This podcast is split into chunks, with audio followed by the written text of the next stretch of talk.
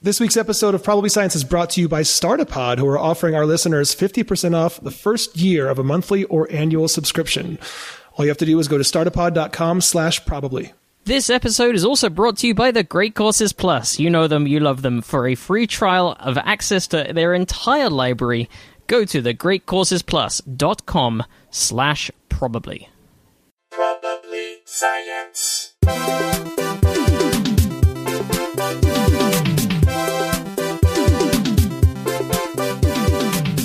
Hello and welcome to Probably Science. My name is Andy Wood. I'm Matt Kirshen. Uh, we are uh, we getting the tech worked out bit by bit.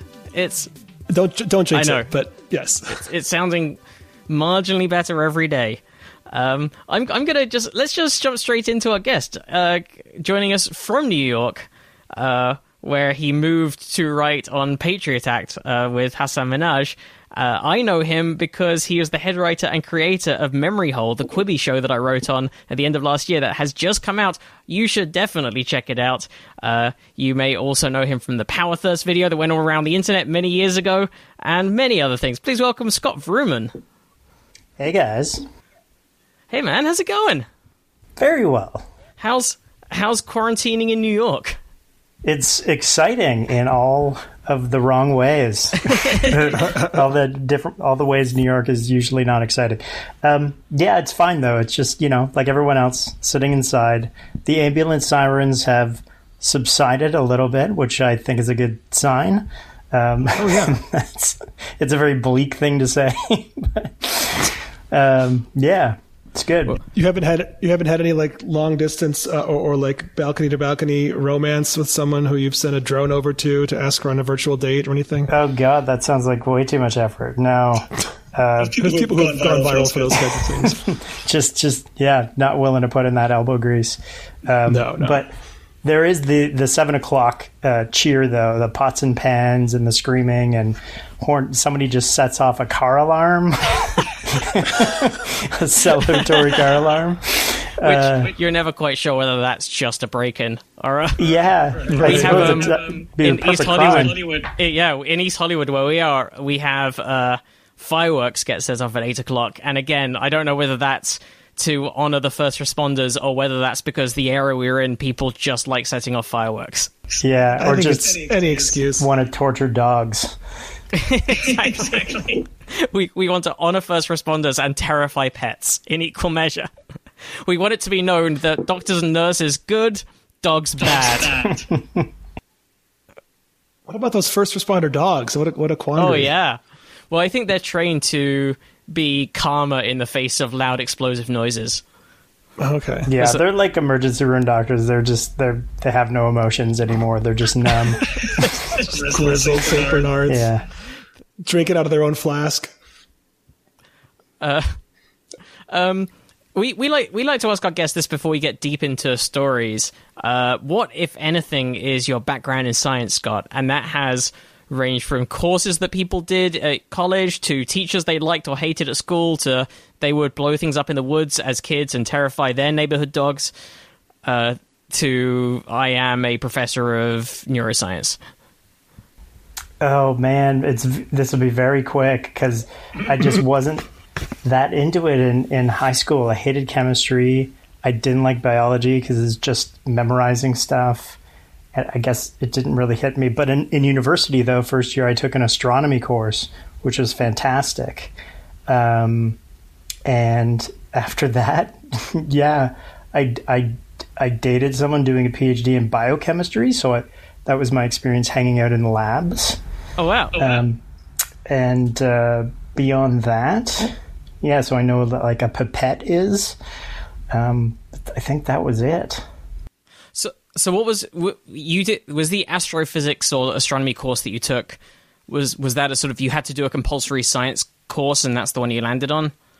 No, I, I was in business school, and so I could, and I took like I could take like anything for an elective, and yeah, I guess I, I had some inkling. I I did when I was little. We would go to um, Florida for vacation and near Cape Canaveral, and so I had been to like Kennedy Space Center, and it was always like when I was a kid, and that was always something that really interested me. And the the prof of this course was fantastic, and uh, yeah, it was.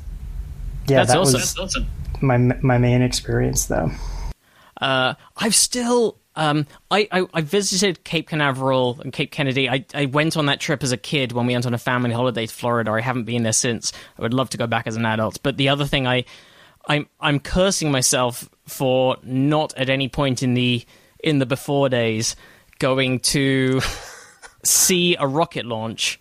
Uh, I guess I still could. A shuttle launch. Yeah, because or or even now nowadays they do this the SpaceX and various other private uh, rockets. Yes. Mostly they're from Florida, but there are a few that uh, each year that take off from around not too far from Los Angeles, like an hour and a half drive. And I I really should. Should. Oh, I didn't know that. I did, I did see. I went and visited my parents vacationing there uh, a few years back, and and that- and I was able to see a SpaceX rocket launch. It was a really skinny, fast rocket. Like it wasn't the really big kind, but um, it was still pretty cool.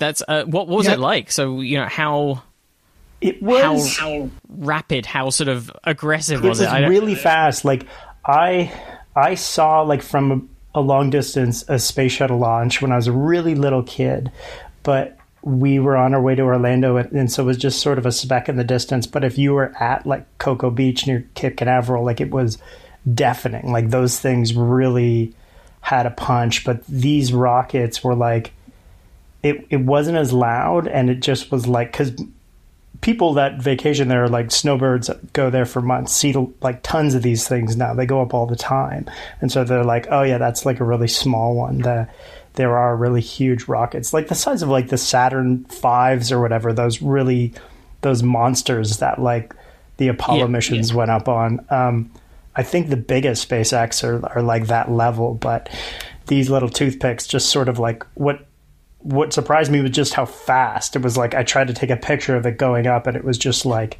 it shot up really fast that hadn't occurred to me, but I, I guess it kind of is a bit like you think of it as such a slow, gradual process because there's so much momentum that they need to overcome, or so much inertia that they need to overcome to get something that heavy off the ground. But I guess with that much explosive, it almost is like watching a firework rocket go off if you're far enough back. I don't. know i just realized like i did just make a very childlike observation saying the rocket went up very fast No, but it, I, it- I suppose it- it's a rocket But it, that is actually surprising because when you sort of when you, when you watch the videos, it does feel like a sort of quite gradual. It's slowly lifting off the ground, but of course yeah that's is, from is so that far 'cause away. it's always in slow motion but i guess not like it, it is like it is a process that starts slow for sure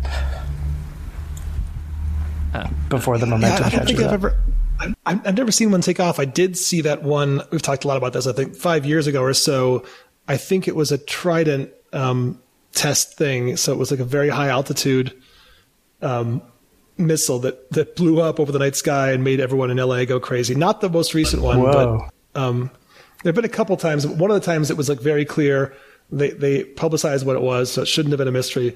But this time it was something I think they didn't ever officially say what it was, and it was terrifying to just see something in the sky. And I was also out of cell phone range that night, so I was just looking up at the sky and genuinely wondering if we were getting uh, making first contact. Oh my god! That, like it was like a, a Trident missile. yeah, It was yeah. It, it changed direction. It, it must have been. You know, I like, remember don't this know, happening. I remember 50,000 it feet being up. just like the internet was they are here, and then they everyone had and then there had to be sort of press releases going. Actually, this is what was going on. I think it's a different one. There was there was a more recent one that was a lot brighter. that Everyone saw that they did say what it was. This one, I think, it was never even Really? It's just kind of people eventually spread the word that it had been this Trident thing, but even the military never put out. I think on this one, I don't know. That sounds right. That sounds plausible. yeah. I mean, as, as far as like like science topics that I'm personally obsessed with, like uh, nuclear missiles would for sure be at the top of a list. I mean, mostly for like the politics of it and stuff. But um, yeah, I've read I've read quite a bit and seen very uh, traumatizing movies about that. Pretty much all of them. Um, I found an article about the thing that I was talking about five years ago, which we can also put in the show. yeah, add it notes. there so people can see. Um, while we're talking about sort of follow ups and show notes, uh, we we are we're mostly on these episodes. We're going to do some special episodes about the current situation, but we're, we're mostly avoiding it. But we did get onto a bit of conversation about ventilators last week, and we had two emails in. Um, one that uh, from listener Pratik Patel, who is both an anesthesiologist and is involved in developing new uh, a team who's developing new ventilators, and we might actually sort of talk to uh, Pratik at some point and actually interview, but also.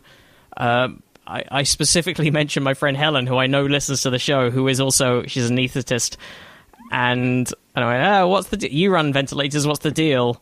Uh, and she sent a very detailed reply, which uh, I will. I, if you're, if you guys are okay, listeners, and Scott and Andy, I'll I'll go through. Yeah, I'll, I'll nerd it Yeah, on I think ventilators. it's all really Because I- interesting. because it's, because we keep reading about ventilators and you know what's the deal with what's involved and there's been this does connect to what we were just talking about because the SpaceX captain himself Elon Musk sent essentially uh, CPAP machines. yeah it was, it? one level more sophisticated than Glorified. CPAP but basically the same deal it's an anti sleep apnea machine that he sent to these univ- to these hospitals, um, and also these and also people like Dyson promised to develop new uh, ventilators when he's not making vacuum cleaners, and that went away. Uh, interestingly, after Dyson happens to be a large donor to the Conservatives, anyway. Uh, but um, so hi Matt and Andy, just listened to your last episode. Uh, wanted to hear requests from an anaesthetist. The question was asked: Why are they so hard? Ventilators so hard to make? Uh, there's a little caveat at the beginning, a disclaimer saying I'm an anaesthetist, not an engineer, so I'm aware of the general principles, but I'm not an expert in the actual development or function of these machines. But we do learn a fair amount in our training, uh, and um, on anesthetic machines. That's the machine that delivers oxygen and, and anesthetic gases to the patient. Uh, and there's a fair bit of crossover, so I hope this is detailed enough. Uh, so, what's a ventilator required to do? A modern ICU ventilator, on its simplest setting, delivers oxygen mixed with air to a set amount, from 21% to 100%, to a certain volume, to a certain pressure, at a certain rate, with a certain pattern to that delivery, uh, building up pressure in a controlled manner, for example, and measures all of these things continuously. There are many technical challenges when it comes to making the ventilators. They are complex machines with gas and electrical connections, complex flow mechanics, and connections required inside quite a small box. There are several important technical safety requirements. For example, the gas supply and connections from the wall, oxygen slash air must be absolutely reliable. Oxygen is good, no oxygen is bad. Too much, too much oxygen also bad. The pressures these wall gases are delivered at uh, is at four atmospheres, so that then requires pressure reducing valves and monitoring to ensure the high pressure is not passed directly to the patient's lungs. I guess that would blow them up uh, or burst their lungs. There are also complex electrical systems for control and monitoring, which must adhere to electrical safety standards. There is. Okay, that's one set of complications. Here comes the next one. There's the risk of infection if the ventilators are not adequately protected, not just from COVID, which has quite a short lifespan on surfaces, but also things like CJD, which has an undetermined lifespan, so could potentially infect someone else much later. So it must be cleanable with filters, etc., protecting parts that cannot be decontaminated. Then there are many vital alarms which alert healthcare professionals to problems with both the machine and the patient. High and low airway pressure, disconnection, oxygen delivery, high or low volumes, etc. Accuracy is vital, as small changes in volume or pressure are important. Most adults should have a volume of around 300 to 600 milliliters per breath, based on ideal body weight. So a difference of only 100 milliliters, which is a pressure difference of only 10 centimeters of H2O inside the airway, is a large proportion. As mentioned before, this is so many things. Oxygen is vital with these patients who have long, low oxygen levels. When breathing normal air, 21%, the oxygen air composition and delivery must be controllable and accurate using a variety of pumps, turbines, and bellows, which varies between ventilator types. Uh, causing a patient to be so unconscious they do not breathe on their own is quite difficult sometimes, and not usually in the best interest of the patient if that means they require lots of sedative or paralytic medications for no other reasons. Modern ventilators have complex algorithms to allow ventilators to work with the patient's own breathing to assist while not forcing the patient's lungs to fight against the ventilators, leading to difficulties ventilating or damage from high airway pressures and volumes. I'd imagine these are not easy to develop. Um, Okay, so that's another thing. It's so rather than just sort of It's the feedback within it. yeah. kind of- So rather than the- rather yeah. than sort of having the machine do all of it, it's it's detecting when you are breathing out and in, and and augmenting that. Which I think she then talks about later on. Also, one of the things the more modern machines does is or do is work to wean you off the machines by doing less and less over time. Um, so uh, here we go. Here's another thing. Modern settings are also useful to help ventilate lungs that may be damaged in certain ways when there are different compliances in different parts of the lung, where you risk blowing one section up like a balloon and even popping it, while another section is collapsed and not receiving any gas at all. And then these settings can also help with the weaning, uh, which is reducing the amount of support the patients get as they improve. The system has to be very bel- responsive as the patient's breathing pattern can change very quickly. Yeah, I can't believe the weaning part is left to the machine. I would think that's just something where like the doctor would monitor and then slowly just turn. Yeah, down but you can't because it's got to work with the breathing. Um, No, but even like just the overall set, they wouldn't like per breath be doing this, but just turn a dial down of, of you know the average yeah. volume per breath or whatever. Um, there are also not. technical issues such as the control of inspiratory and expiratory timings and ratios, water buildup in the breathing tubing, maintaining a warm temperature and humidity, oh and yeah, carbon and carbon dioxide buildup. All these things must be reliable and accurate, because otherwise the patient's at risk of harm from either poor delivery of oxygen, failing to adequately and safely fill the lungs, risk of electrical danger, or prolonged requirements from deep sedation, muscle, muscle paralysis, which exposes them to a high risk of things like ICU weakness, neuropathy, uh, delirium, pneumonia, and other non-ventilation complications of a long ICU stay which all means that making a ventilator from scratch or even just developing a manufacturing plant for an existing or reverse engineered design, ensuring they meet stringent safety standards to ensure they're not riskier for the patient than infection, is difficult and takes a long time. To make up for the shortfall, we're currently using transport ventilators and anesthetic machines, which have an- adequate ventilators but have several technical issues when used for long term ventilation, so days and weeks, compared to the day week ones. Uh, there's a reason why modern ICU ventilators cost upwards of 35 grand each. that's in pounds. Yeah, that's in pounds. So, So, we're talking 50, like up to around fifty thousand dollars. Relatively simple machines would be far less helpful for the treatment of COVID patients and probably would not save that much time or money. And yeah, and then she finishes by saying, uh, "Snorkels have apparently been used during all of this, but they were for modifying scuba masks to make FP FFP3 safety masks rather than ventilating eight patients at once with a bagpipe." Uh, and there have been people doing inventive hacks to make a single ventilator possibly uh, ventilate two or more patients, but it does limit the use of the clever advanced settings and requires both patients to have similar requirements of pressure, volume, and oxygen delivery.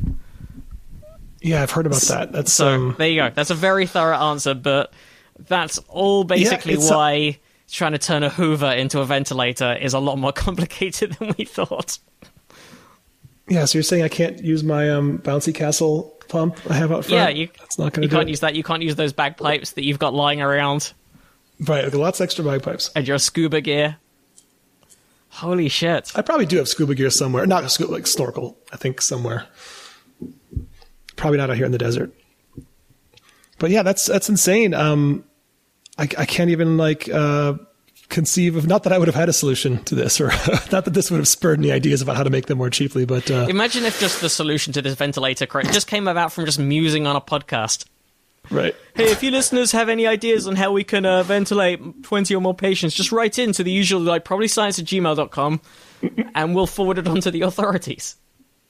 there's like a goodwill hunting of ventilators somewhere. Exactly. It's just the janitor and Uh, yeah, Scott, do you reckon you could save someone's life in a pinch? Oh God, I hope I, I hope so. With, I, I don't think I could fashion a ventilator out of uh, even a you know a ventilator, but do my best. Yeah, that's like listening to everything Helen was just saying in that email did make me very aware that i- in in some kind of like last man on earth type scenario or some sort of survival, we're the last few people around. Even if we were to break into an absolute state of the art hospital, I would have not even the beginning of an idea of what to do.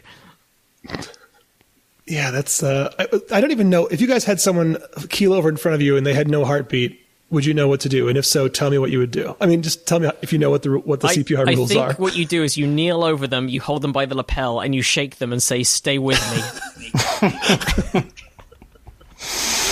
Yeah, And that's I Ultimately, learned that that on and CBS. shaking your fist at yeah. the sky. Uh, yeah, I think I think it's like the the chest. I think the the thing now is like you can just do chest compressions. It's like they're really lowering the bar lower and lower for people to be like just look dummy, just pound on their chest, and that might help. Right. Um, But like, if so, someone does, someone falls over in front of you. So what? What step by step? Walk me through what you do without looking it up.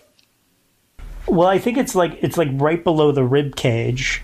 Is something like that? Like you put your palm. I think that's the Heimlich. I think Yeah, it has to be right. on the rib cage to make the heart. yeah. I think it might be the same. I think it's it might be the same area that you're pushing down, and I and I know the, to the rhythm of "Staying Alive." Uh, I got that Heard from that. A, an episode of The Office. I took it. The sad part is I took a CPR course at some point and then just forgot it. I, I think I ever did CPR. I did the one where you um, get out of a swimming pool in your pajamas. I don't know that one. I don't know if that's a Uh, I did that, that. That was like the survival course where you. were. All right, What? I can, Wait, what? For real? Yeah, yeah. It was like uh, for some reason we had to wear pajamas over a swimming over like sw- a swimsuit and jump into a swimming pool, and then we practiced various ways of staying safe in a swimming pool. Like Was this in pra- England? Yeah, this is in England. It was a survival. It was like a sort of swimming pool or water safety survival class, and part of it was uh, For gentlemen? fl- yeah, for gentlemen bathers. it was um, it was if you jump into a pool, it was yeah. I remember fashioning a sort of basic flotation device out of whatever outer layer of clothing you had. Like you could, Oh you, yeah, you sort of that sounds familiar. Yeah. make a, like an air bladder. You sort of make a balloon in the air with your clothes f- and hold it tight, and then put it, and then it, you can sort of hold it under the or just a, around the surface of the water, and it'll help you float. And you can pra- and then you draw your knees up to your chest, either by yourself or if you're with people, you sort of huddle and all draw your knees up and huddle in together, and that way you conserve as much of your body heat as possible. And we we did this in hmm. pajamas in a swimming pool, aged about fifteen. We huddled in pajamas. We huddled in wet pajamas with a ballooned jacket. I, I thought you mentioned that part about the air bladder. I do remember taking jeans off and tying the ankles closed, then going underwater and blowing air in through the top hole of jeans, what do you, the waist, um, t- until you have this like a like a pool noodle. Then you can just kind of sit on the crotch of the jeans, one leg in front of you, one leg behind you, full of air, and it holds air long enough that it's Yeah, I think I think like that's a- it. And then I also just Googled CPR just to, so we could give our listeners um, the Red Cross's current recommendation.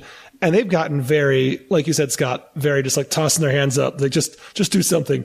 Because the official Red Cross CPR steps are one, push, hard, push, fast. place your hands, place your hands one on top of the other in the middle of the chest. Use your body weight to help administer compressions that are at least two inches deep and delivered at a rate of at least 100 compressions a minute. Number two, deliver rescue breaths uh, with the person's head tilted back slightly and the chin lifted. Pinch the nose shut. Place your mouth over their mouth. Blow into the person's mouth to make the chest rise. Deliver two rescue breaths, then continue compressions. It doesn't say the number to, of compressions to do before going to those two. I thought it used to be like 15 or something. But the, the compressions are more important than the breaths. Yeah, I think it's one of those things where it's like the more details they give people, the more likely they are to less- panic and say, "I I don't remember." Um, Yeah. So that might be the the logic of like the simplicity of it. Should we jump over to a different story? Sure. Did you have one you liked in particular? One second. let me- Yeah, I'm always wary of these kind of psychology stories because they, they always feel like the kind of thing that ends up being debunked a, a few years later. But let's give this one a crack that Andrew Miller sent in. The presence of a girlfriend diminishes young men's tendency to take risks. New research provides. yeah, it's plausible.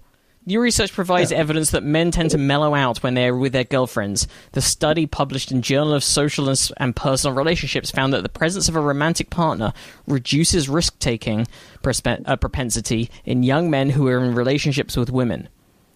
Uh, lead study author Karol Silva said, I think it's important to understand the social functions of risk taking.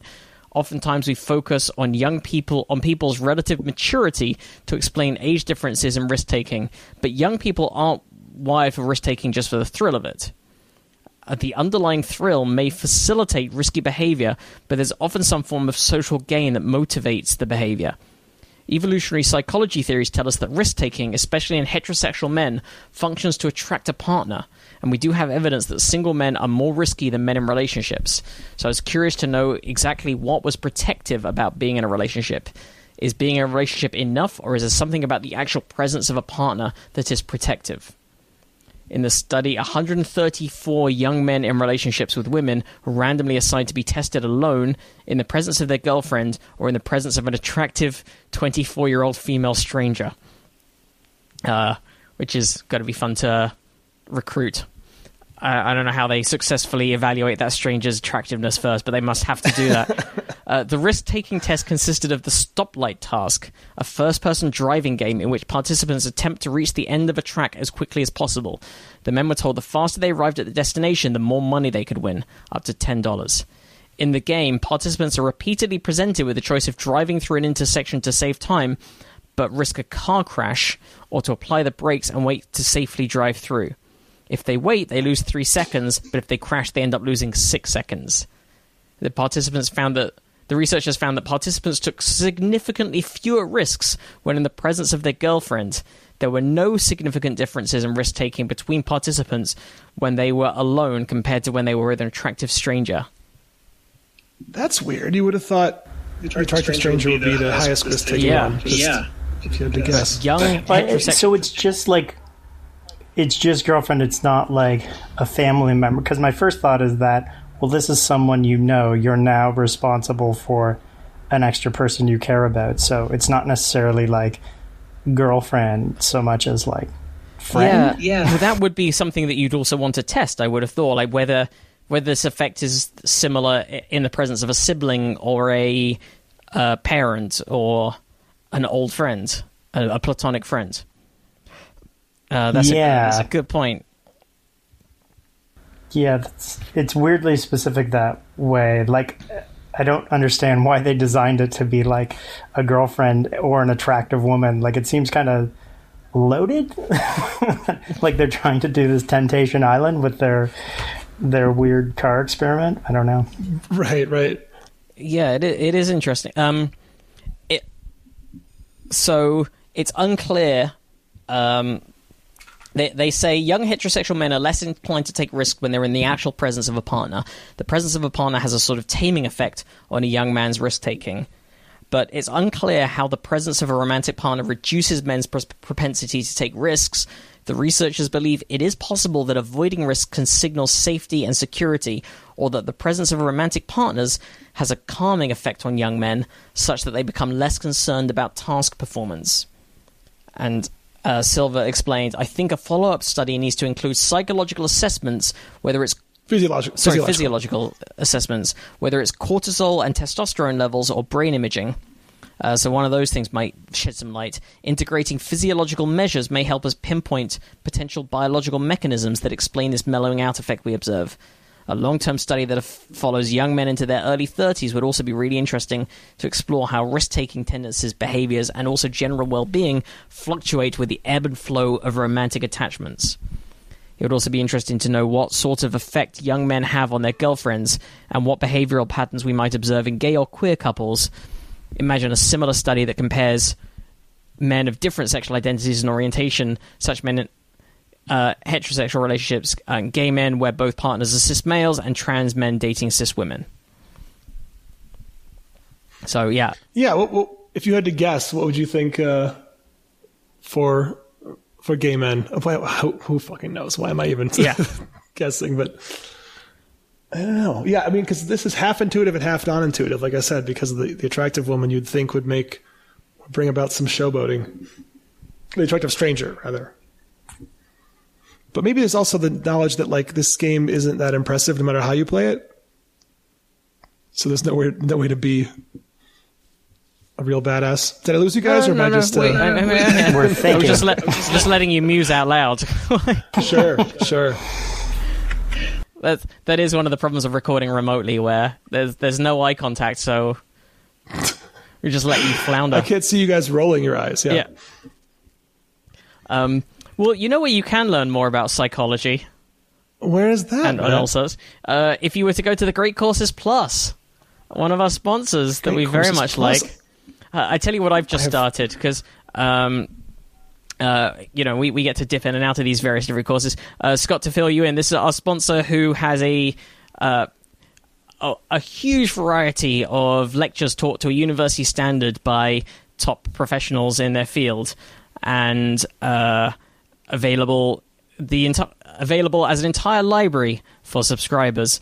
Uh, we very much enjoy them. They're they're great. I have what are they called? it's called the Great the Courses, Great Courses Plus. Plus. and uh, yeah, they they've been sponsoring us for a while. And I, I realized in these sort of tense times, we had an episode a while back with quite a while back with Dr. Jane Gregory talking about cognitive behavioral therapy, and there is a cognitive behavioral therapy course on the Great Courses Plus that I'm I'm starting to dive into because I, f- I feel like. Uh, during these particular times, I you know I could do with a little bit of um, brain restructuring. I don't know about you, but it's definitely hitting certain Yeah. I'm with you. Yeah, it's So- right in my sweet spot. I'm like, I feel like I'm generally like an, an anxious person, and now like everyone else is on the same wavelength as me. So it's like there is something weirdly comforting. At least at first, it was it was a weird That's- experience, but now you know. That's what I felt at first too. Yeah, I was like, I'm screwed, but then again, everyone's screwed. So it's kind of like no one's screwed. But now it's like, no, everyone's everyone's screwed. Yeah, then the cr- that kind of creeping dread starts to come in. Yeah. then it's a whole. But luckily, other there's the. Great Courses Plus. Yeah. If you have time in your I'm, look- hands, I'm you looking can at it right this. now.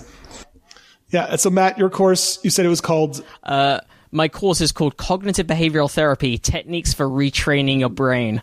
And it's taught by Jason M. Satterfield, Satterfield, rather, who is a That sounds like something worth checking out. yeah, he's a, he's a cognitive behavioral therapist and a professor of clinical medicine, director of social and behavioral sciences at the uh, Division of General Internal Medicine at University of California, San Francisco, UCSF. UCSF. I used to live near there. It's uh, yeah, I think we've had guests on the show from up that way before, right? Back in the I day. believe so. That sounds back when we were allowed to have guests on the show f- in person. Oh, in person. Remember those days? Yeah. But now that we're quarantined, you guys have time to go avail yourselves of the many, many courses. As we've talked about before, lots of science courses, obviously, in history, but things like playing guitar are in there as well, or um, everything you want to know about beer was one that I was watching earlier. So Yeah, we've uh, if you visit the great, we've each we've Go both ahead. got our ways of getting through this situation. right, yeah, In, in the words Great of, Courses Pl- of USA Today, tired of binge watching? Try some binge learning. oh god, Uh, You can't really beat that. um, binge learning. but yeah, this this Am. I trying too? Am I d- trying too hard here? No, I, I appreciate it. We that uh, I I just the the the way this situation is affecting. There was a, a tweet. I can't I can't find the actual tweet, so I'm gonna have to paraphrase by uh, Rachel McCartney, who's I think a New York based comic, very funny on Twitter, but tweeted something along the lines of um uh my psychiatrist, your uh, obsessive compulsive disorder is irrational. The government, if you don't wash your hands 40 times a day, your parents will die. Yeah, I read that too. It's perfect. and it's just yeah that is exactly how i feel about this situation it's definitely hitting everyone uh, uh, like a large number of my neuroses it's e- yeah, all those thoughts that were like you're being irrational or irrationally pessimistic. You're thinking of a worst case scenario, and yeah You now know, you can when you read go a through a washington period post article that Washington Post supports article that that view supports that view. Exactly. yeah, Well, here's something that I've been obsessing over the last two minutes. We haven't said the URL yet, which is thegreatcoursesplus.com slash probably. Yes. Visit thegreatcoursesplus.com slash probably for a free trial with unlimited access to the entire library that we've so yeah about. it's a great way to get through the situation i'm doing it i'm enjoying it i'm enjoying both the academic courses and the sort your stuff out courses do that to thegreatcoursesplus.com slash probably um, we also have another Give it a sponsor as well right now if you yeah, this is our second week in a row with, with Startapod. Yeah, I I, I know uh, a bunch of you. Uh, you've messaged us over the years asking how you'd start up a podcast of your own, and we always tell you don't do it. We don't want the competition, but we are. But yeah, when I, I was looking up technical things and I just had to go to so many different resources online and I was like, well, which of these do I trust? Cause some of these are just like obviously trying to like upsell you. And, uh, but now there's a service that has everything in one place. So you can see every part of the process from technical things to hosting to advertising. We have in-depth video courses, discounted hosting, easy to purchase gear, and an exclusive pathway with access to potential ad revenue. So it's a very simple, easy to navigate site. If you visit startapod.com slash probably, you'll get 50% off the first year of your monthly or annual subscription. Uh, hey, let's get into another story. Yeah. What, what do you reckon? We got. I I, I kind of like the. Uh, we, how could we have gone this long and not brought up the thing that is the most popular science story of the Does last week? Does it involve some kind of insect? Of course it does. Yeah, a of bunch course of people does. sent in the murder hornets. I know Paul Moxworthy did. I'm sure some other people did. Mm-hmm. Uh, Let me see who else did. uh, yeah, how do you feel about murder hornets there, uh, Scott? Uh, I'm anti-murder hornets. I didn't I don't know if that's a hot take, but No, I no, no, that's fine. no, that's you fine. can, You can- you're allowed to be. You're allowed to be. How do you feel about justifiable homicide hornets? uh, I mean, there's always a gray area with Yeah. with hornets, but We're, we're actually in a We're stand your a ground stand your hornet state. hornet state. I've got a vehicular manslaughter hornet in my backyard that's kind of terrifying me. Um, but yeah, these, if people don't know what the actual deal with these are, um, Asian giant hornets, and they use mandibles shaped like spiked shark fins to wipe out a honeybee hive in a matter of hours, decapitating the bees and flying away with the thoraxes to feed their young. God. For larger targets, the hornets' potent venom and stinger, long enough to puncture a beekeeping suit, make for an excruciating combination that victims have likened to hot metal driving into their skin. In Japan, these hornets kill up to 50 people a year, and now for the first time, they've arrived in the U.S. Finally. Um, Uh, so this New York Times article talked about someone whose hive was destroyed, and he's still not sure. So maybe this is, you know, this guy's sort of like uh, quick to uh, make assumptions about the murder culprit here. um, the Los Angeles Times does have an article about how they're not as much of a threat as people claim. Ah, it's no fun. I know. Oh, uh, you know, uh, saying like, uh, yeah, loads of people die from the flu every year, and uh, oh my god. got to hear both sides. yeah, Yeah. actually, uh, they're not Actually, as bad as wasps. as bad as wasps. Which, uh, Which, you don't uh, hear about that. You don't hear about um, that. Yeah, the LA Um, Times yeah, article the LA says Times article says um, bug experts in Washington, when the hornet was discovered in the U.S., agree that the two-inch hornet is probably not worth all the buzz it has generated. Oh no, no, no, no. Thanks, Faith E. Pinho, a staff writer at the LA Times. It's not an existential threat. It's something that can be managed, according to Doug Yanega, who is senior museum scientist at UC Riverside's Entomology Research Museum. You just have to know that they are there and take the necessary steps. Uh, it's like letting a virus spread. You don't want to let your guard down. Well, good job. We're all in a planet that is completely on our guard for any kind of virus and will never let it spread. The uh, Washington State Department of Agriculture has confirmed only two Asian giant hornets, both spotted last late last year in Blaine, the crook of the northwestern corner of the U.S. There are also two unconfirmed reports of hornet sightings about eight miles down the road in Custer, according to Washington State University, and just across the border in the ski strait of Georgia in British Columbia, Canada. A colony of the giant Asian hornets was found and eradicated in September. But that's it yeah. so far, and scientists hope it stays that way. Again, I don't like these hopes. How did they eradicate them with even more murderous hornets? Because that's also a problem. Like, who murders the murderer? Yeah, you just gotta gotta Because I'm scared of that thing. Whatever took out the. the release a bat to catch the hornets. Oh no! And eat the bat. Mix it with some pangolin. Yeah. Or whatever. Release a tiger to get the bats. I mean, you're you're in all kinds of problems. Yeah. By the way, do you want to do one COVID story? I forgot that I, we haven't talked about this revised flu estimate thing that I that I was ranting about online. I think have it we? is worth talking about. We haven't talked about it on the podcast.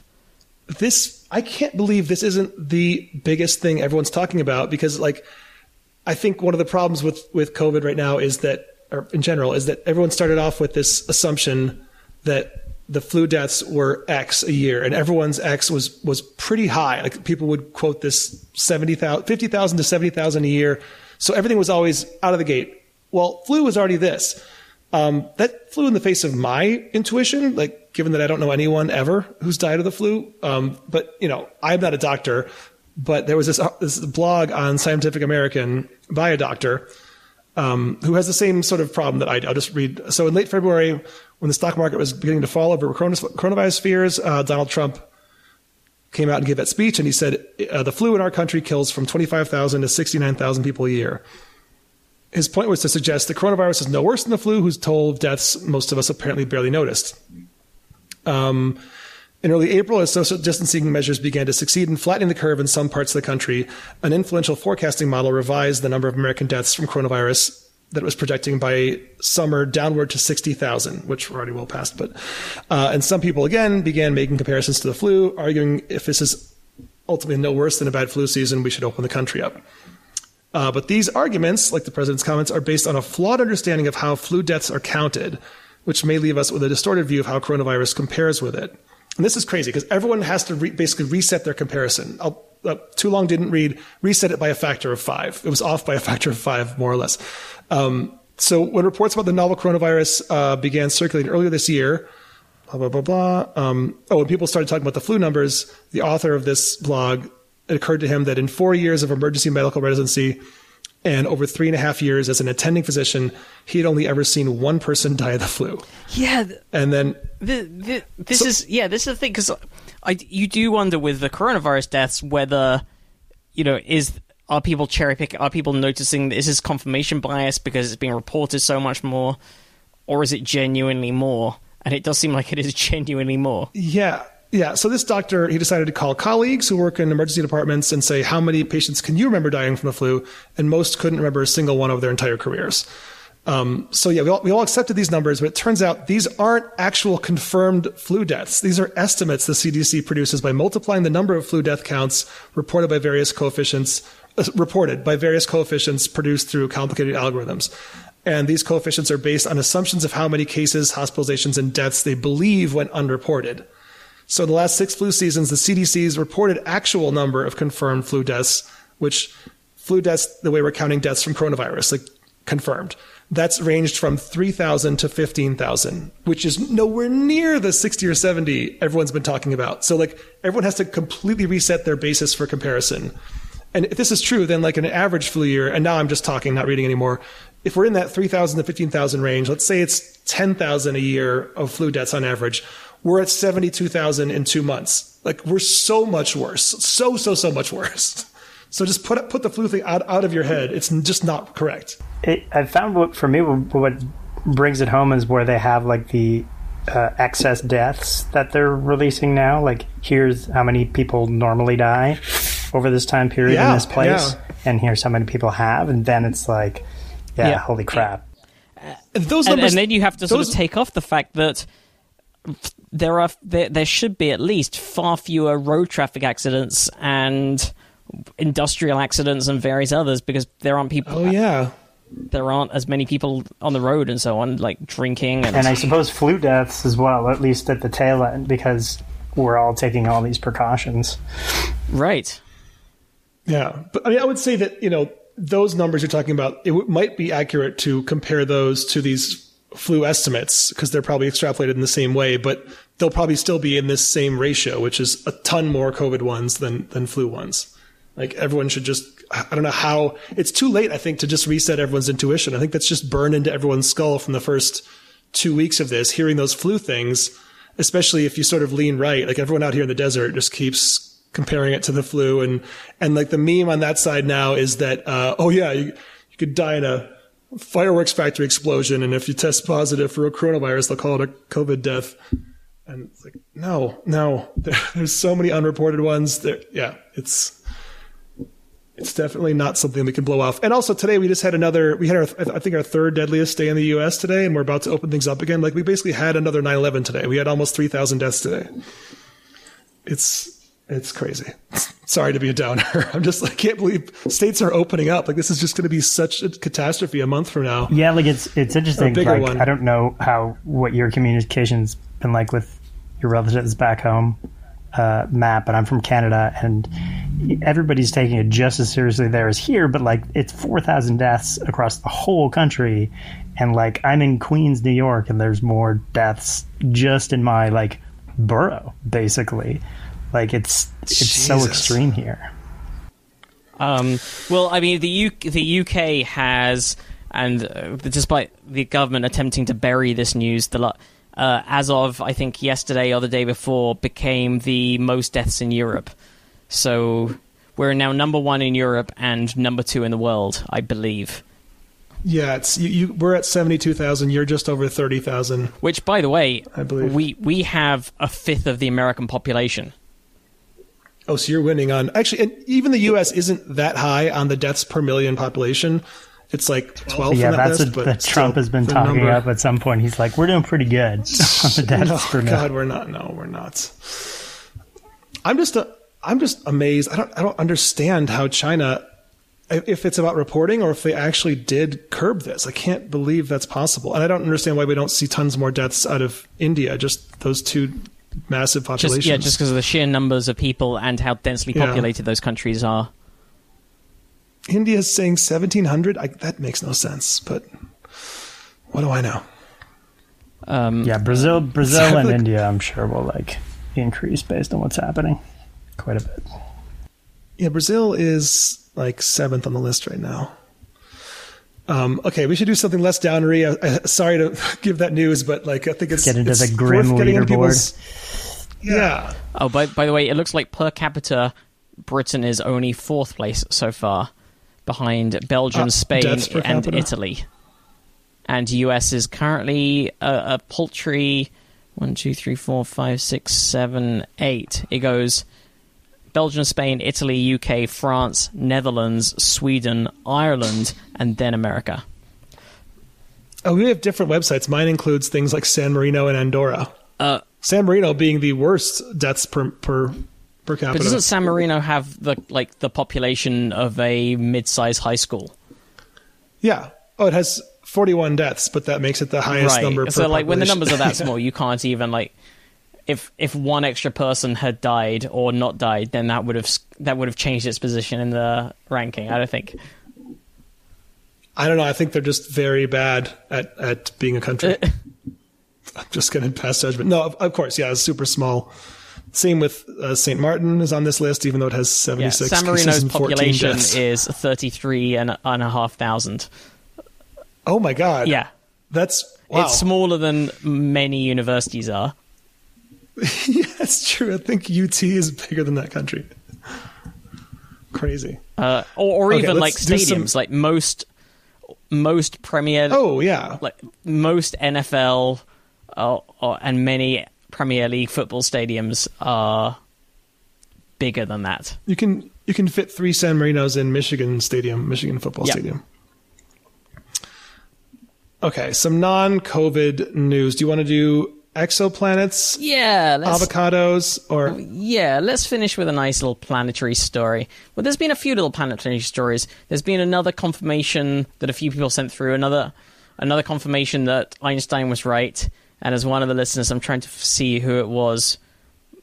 Uh, one of our listeners wrote in just going, uh, "Do we really need to start these uh, articles with?" So it seems Einstein was right. Like, haven't we pretty much established that? I'm afraid I can't find exactly who it was who wrote that in, but that did ma- that uh, that amused me. You know what? I'm going to pull an audible because um, the exoplanet thing, we actually might be able to talk to someone who's involved in that. So I don't want to do that story until we can see if we could actually. All right, So that's a little sorry for the tease, but um, do you want? Are you going to do the, How the about- food story? I mean, I I have no uh, dog in this fight or horse in this race. We we don't have to. Do you want to? Um, let's do it. Andrew Miller sent this one as well from the same website as the other one. I'm hoping this is a reliable website. I did see this news story reported in other places. Uh, I know, Andy, you eat meat. I do not eat meat. I believe Scott, don't- if I I remember don't rightly, from when we were in the do it. writers' room for uh, Memory Hole together. I think you, you you're a meat eater, right? I love meat. Yep. I don't exclusively eat. Meat. No, meat. you don't. I'm not eating it right now as we speak. But But yes, I can't, I can't morally justify it, but I but I do really like to eat it. Well, maybe your I lack of needing to morally justify stuff might put you in a better psychological place. According to this story, anyway, people who have who avoid meat consumption tend to have worse psychological health than those who eat meat, according to new research published in Critical Reviews in Food Science and Nutrition. The study, which did not draw any conclusions about causation, found that vegetarians and vegans were at a greater risk of depression, anxiety, and self harm. Uh, and also says that it might be because they're big pussies, which. I'm, Wow. I'm just I'm just reading between the lines. I can't there. believe PsyPost.org said that. That's crazy. The, it was in the journal. I'm like, fuck you, PsyPost. Uh, so, study author Urska Dobersek, who's an assistant professor at the University of Southern Indiana, said dietary choices have been a powerful indicator of social class and subsequent mate selection, e.g., whom we marry, since antiquity. Consequently, what we eat and how we eat are integral parts of our identity and directly influence our health via psychological, physiological, social, and psychological pathways. Therefore, given the dramatic surge in veganism and mental illness over the past two decades, a rigorous systematic review was a necessary first step in examining the relations between meat and mental health. The researchers reviewed 18 previous studies on the relationship between meat consumption and psychological health, which was narrowed down to depression, anxiety, deliberate self harm, stress perception, and quality of life. The studies included 149,559 meat consumers and 80 and 8,000 this is a big difference and 8,584 meat abstainers from Asia, Europe, North America and Oceania.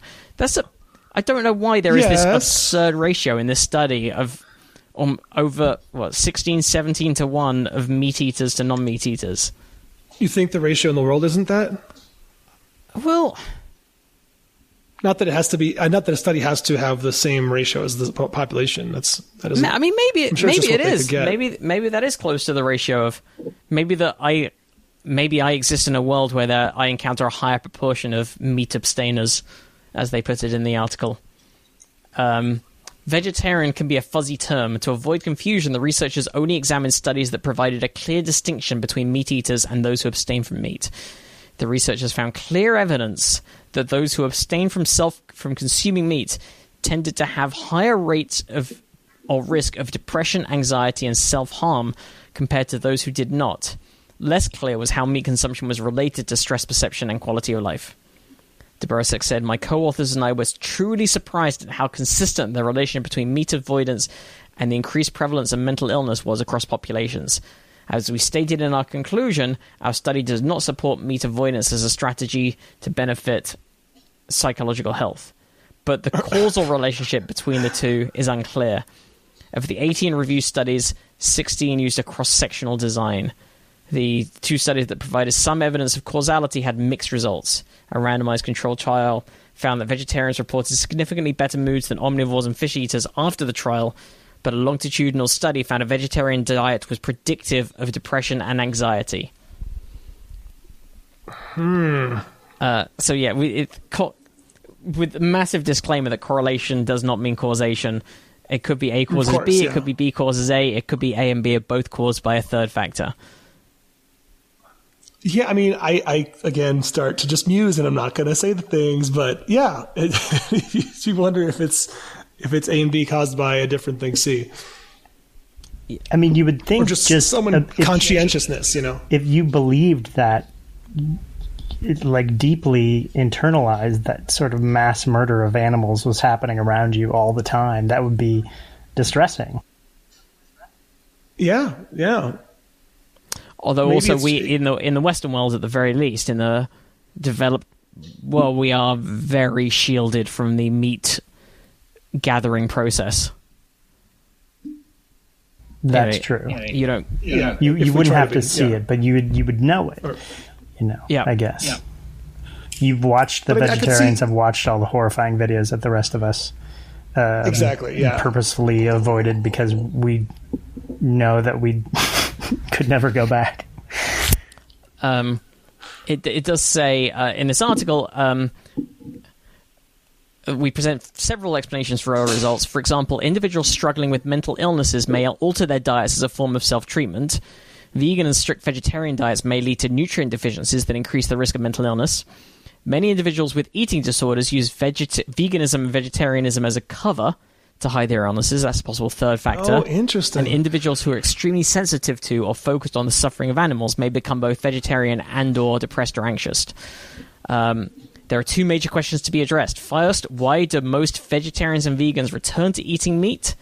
Is it a biological drive to overcome nutrient deficiencies, or are the perceived benefits overwhelmed by the social stigma of non Western dietary patterns? Or perhaps is it that the i.e., no- is meat awesome? right? or or is it just bacon? Yeah. or perhaps is it that the novelty and attention lose their effects over time while the efforts required to maintain a vegan and vegetarian lifestyle remain the same? Ooh, scathing. Yeah, that's, that's sort of a s- wow. Yeah. How, how's the Judgy. novelty and attention working for you? Uh, I mean, I'm still I'm still really getting off on the novelty and attention. I love every time I get to be awkward in a restaurant, and that attention so far has not lost its effect. I still really thoroughly enjoy that conversation, and that is staving off the depression for the moment. as good as the first day you inconvenience somebody, Yeah.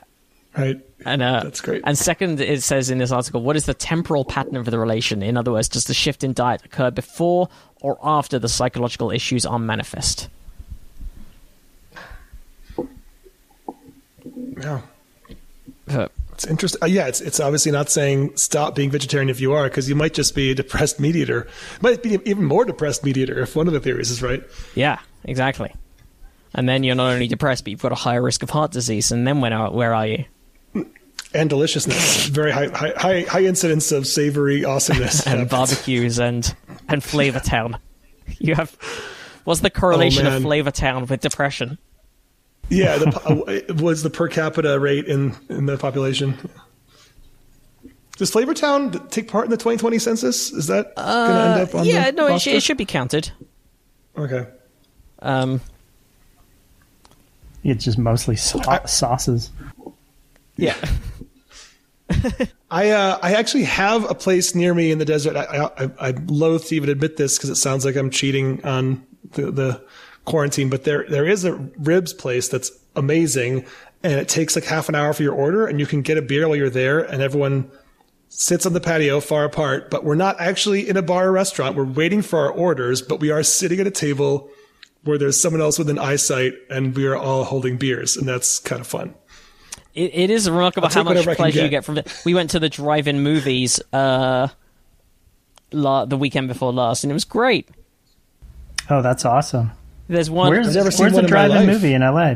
There is one remaining that is about a 40-minute drive east of LA, in the direction of Ontario, and it's uh, you know, I'll sit in a car for 40 minutes to do a thing these days. What else are you gonna do? You gonna do? Yeah. Yeah, I really want to check that out. I can't believe I've never been to one in my life at all. We we we watched a. You get a double bill. You get you watched uh, the Invisible Man was the second film that was really good, and the first one was some some Vin Diesel movie that was everything you need from a Vin Diesel movie.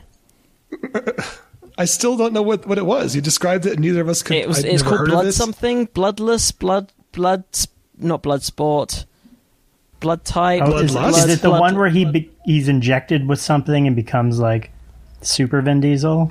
Yeah, it sort of starts off looking like it's going to Bloodshot. be Bloodshot. There we go. It starts off looking like it's going to be a remake of Universal Soldier with Jean Claude Van Damme, and then it uh, then it has a few little twists along the way. But Ooh, that came out. That came out March thirteenth. That is arguably the worst time for a movie to come out in history. that, was, that was the day everything went went down. but it right? is uh, it's everything you need from it. We we sat there in the car. We had our we had our Vin Diesel. We had our Vin Blanc. we had a. You're right. nice. Uh, it was good. It was solid.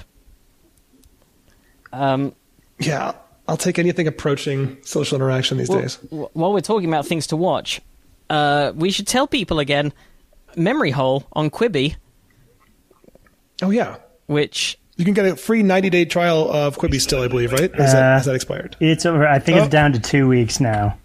Yeah. Oh, okay. But okay, still, but there's still you a get free, a free trial. There's still a free, there's still a free trial. Um, do it, listeners. Uh, g- particularly since everything, all the episodes are less than ten minutes long. I think you can watch Right, yeah. our entire season of Memory Hole, which Scott created and I wrote on. Uh, I think you can you can do the free trial, download it, sign up, uh, watch all the episodes within an hour, and then cancel your. Cancel your Probably don't- within 45 minutes. yeah.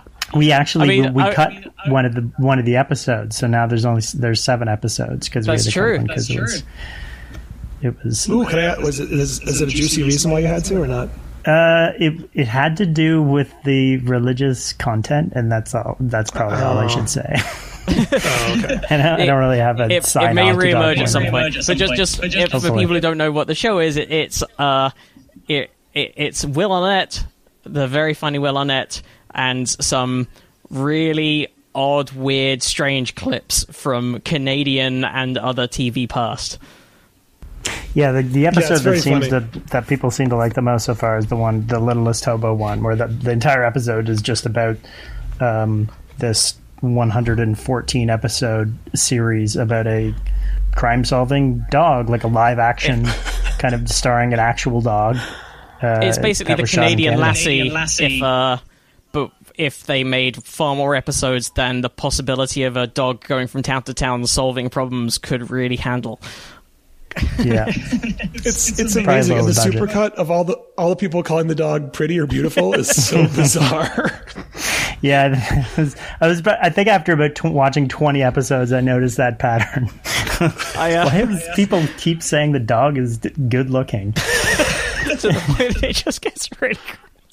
It's like in the contract, the trainer requires them to compliment Yeah. the dog or something. I, I straight up I, I, I wrote on this show and then I rewatched the all the episodes knowing what jokes were coming up and it still made me laugh. I, I really loved watch, working on this and I'm I'm very happy with what we did. So yeah, download Quibi, sign up.